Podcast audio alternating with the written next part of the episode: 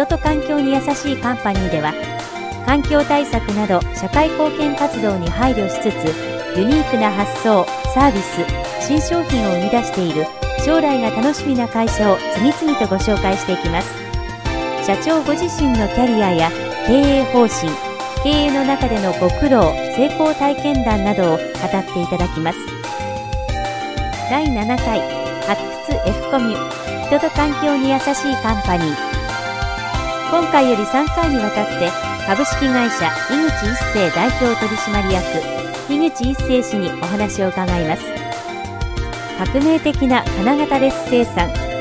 高精度とコスト減を実現させた板金加工業界の風雲児。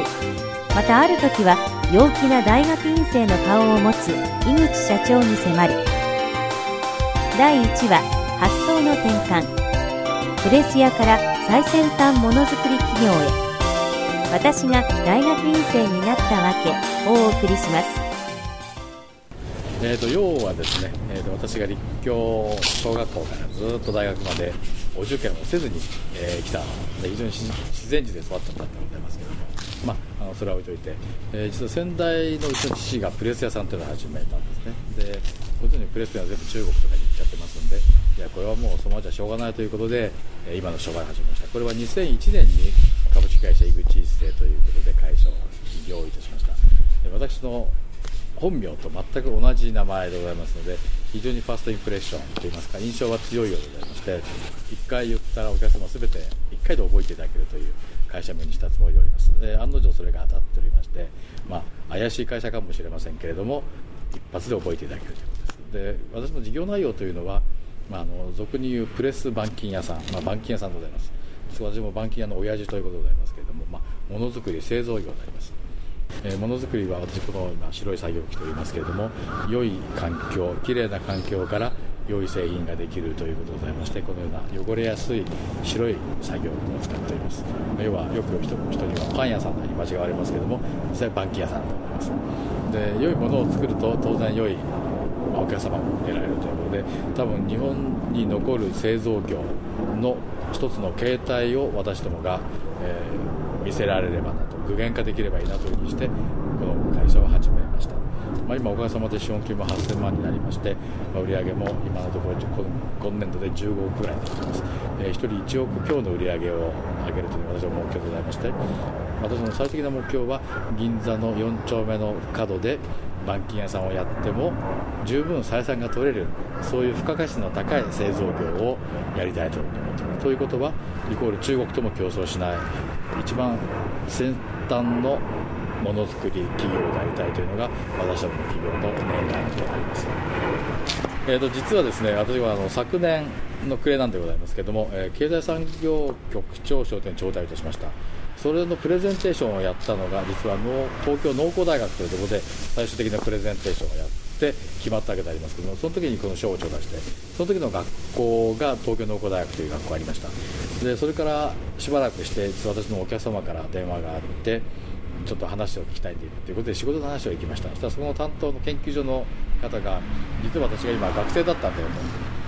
でどこの学校ですかって言ったら東京農工大学の大学院に行ってるということであなんであなたが行けるなら私も行けるというのは冗談ですけどもじゃあ私も行ってみようかなというのがまず最初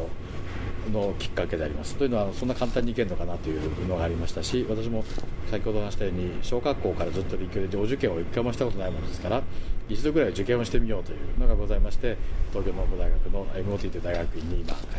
ております。であともう一つのまあ、その